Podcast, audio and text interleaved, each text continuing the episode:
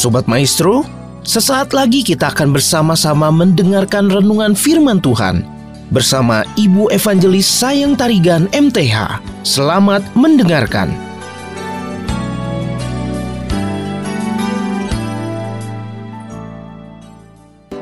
Shalom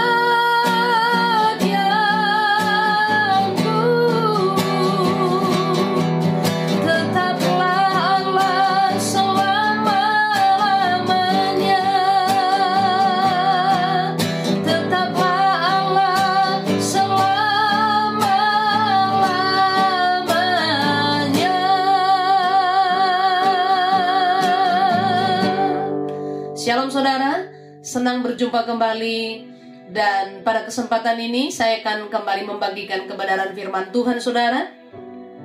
Mari kita baca di dalam Yohanes 3 ayat 16. Ya, saya baca saudaraku, karena begitu besar kasih Allah akan dunia ini sehingga ia telah mengaruniakan anaknya yang tunggal supaya setiap orang yang percaya kepadanya tidak binasa melainkan beroleh hidup yang kekal.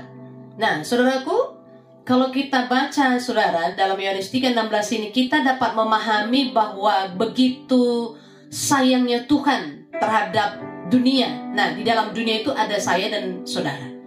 Betapa cintanya Tuhan akan dunia ini saudara. Artinya adalah betapa cintanya Tuhan terhadap saya dan saudara. Nah, kata kasih saudaraku itu diambil dari kata agapao. Bahasa Yunaninya adalah agapao. Artinya yang pertama adalah yang dicintai. Arti yang kedua adalah yang disayangi.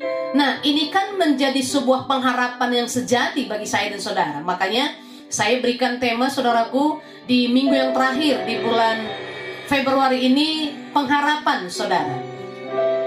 Makanya saudaraku kalau kita teliti di dalam Yohanes 3:16, poin yang pertama yang saya bagikan adalah kita adalah orang yang dicintai Tuhan. Saya dan pendengar Sobat Maestro adalah orang yang dicintai Tuhan.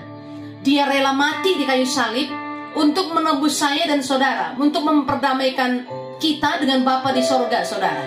Kalau kita kalau kita lihat saudaraku di dalam 1 Petrus 1 ayat 18 sampai dengan 19 saudara. Saya akan bacakan bagi uh, setiap kita 1 Petrus 1 ayat yang ke 18 sampai dengan 19 saudara berkata begini.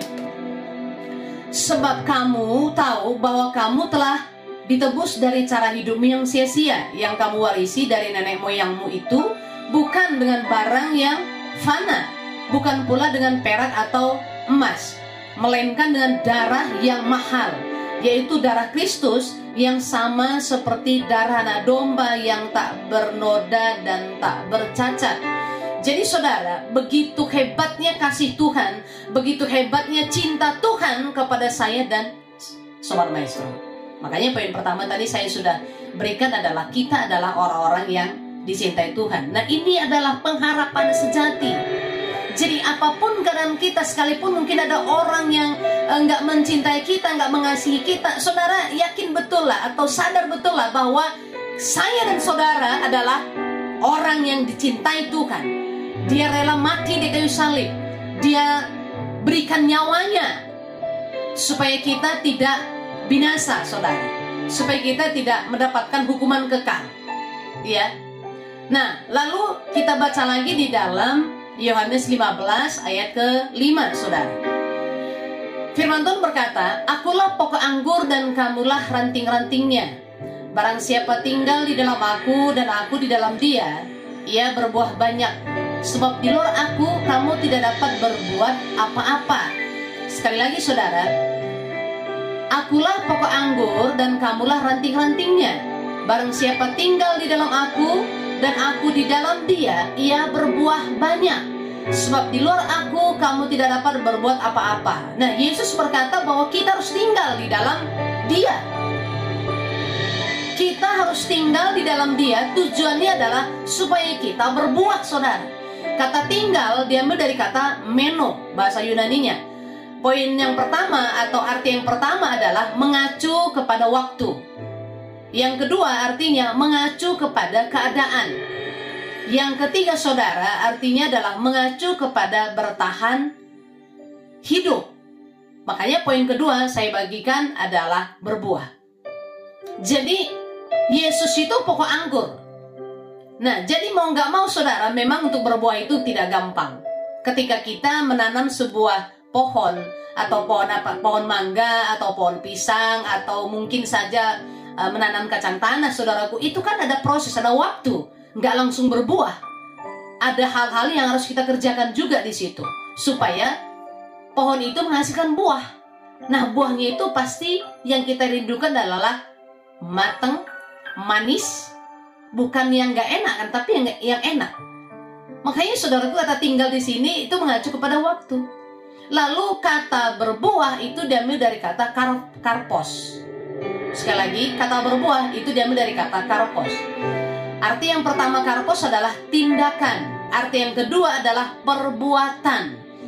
Arti yang ketiga mengacu kepada hidup kekal. Jadi supaya kita bisa berbuah saudaraku kita harus bisa bertahan hidup. Dalam situasi apa pun di waktu apa pun kita harus bertahan hidup dengan tindakan dan perbuatan kita yang semuanya itu nanti akan memberikan upah kepada saya dan sobat maestro di kekekalan ini nggak bicara tentang uang kata berbuah di sini tidak bicara tentang uang tapi dibicara tentang hidup kita bicara tentang karakter kita bicara tentang sikap kita, bicara tentang tindakan kita, bicara tentang perbuatan kita. Jadi kalau saya dan Sobat Maestro sadar betul bahwa kita adalah orang-orang yang dicintai Tuhan, maka kita harus berbuah. Maka kita harus memiliki tindakan atau perbuatan itu mengacu kepada sifat-sifat Kristus. Bukan sifat-sifat diri kita, tapi kepada sifat-sifat Kristus, saudara.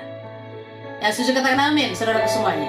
Jadi saudaraku, sebagai kesimpulan yang saya bagikan kepada saudara adalah selalu ada harapan baik karena saya dan saudara adalah umat yang dicintai Tuhan.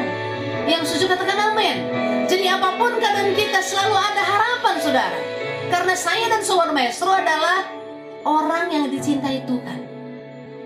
Oleh sebab itu saudara bertahanlah Bertahanlah sesuai dengan waktu.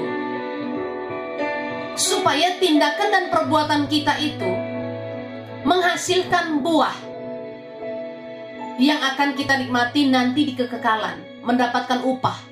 Jadi buah itu bicara tentang upah di kekekalan, Saudara. Saya berdoa kiranya firman ini memberikan sebuah pengertian atau memberikan sebuah uh, apa ya dicas gitu ya e, dibangkitkan kembali diingatkan kembali disadarkan kembali saudara kalau kita ini adalah orang dicintai Tuhan karena kita adalah orang-orang yang dicintai Tuhan saudara maka kita harus berbuat tindakan kita perbuatan kita itu semua menggambarkan atau itu semua nanti kita terima di kekekalan itu adalah upah mari sama-sama kita berdoa saudara Bapa di dalam surga, sungguh kami bersyukur karena Engkau mengingatkan kami bahwa kami adalah orang yang dicintai Tuhan. Roh Kudus yang memampukan kami supaya kami dapat berbuah. Tindakan kami, sikap kami, itu semua Tuhan menggambarkan, mengekspresikan kasih Tuhan, mengekspresikan sifat dan karakter ya Tuhan. Terima kasih Bapak di sorga, mampukan kami Roh Kudus untuk mengerjakannya.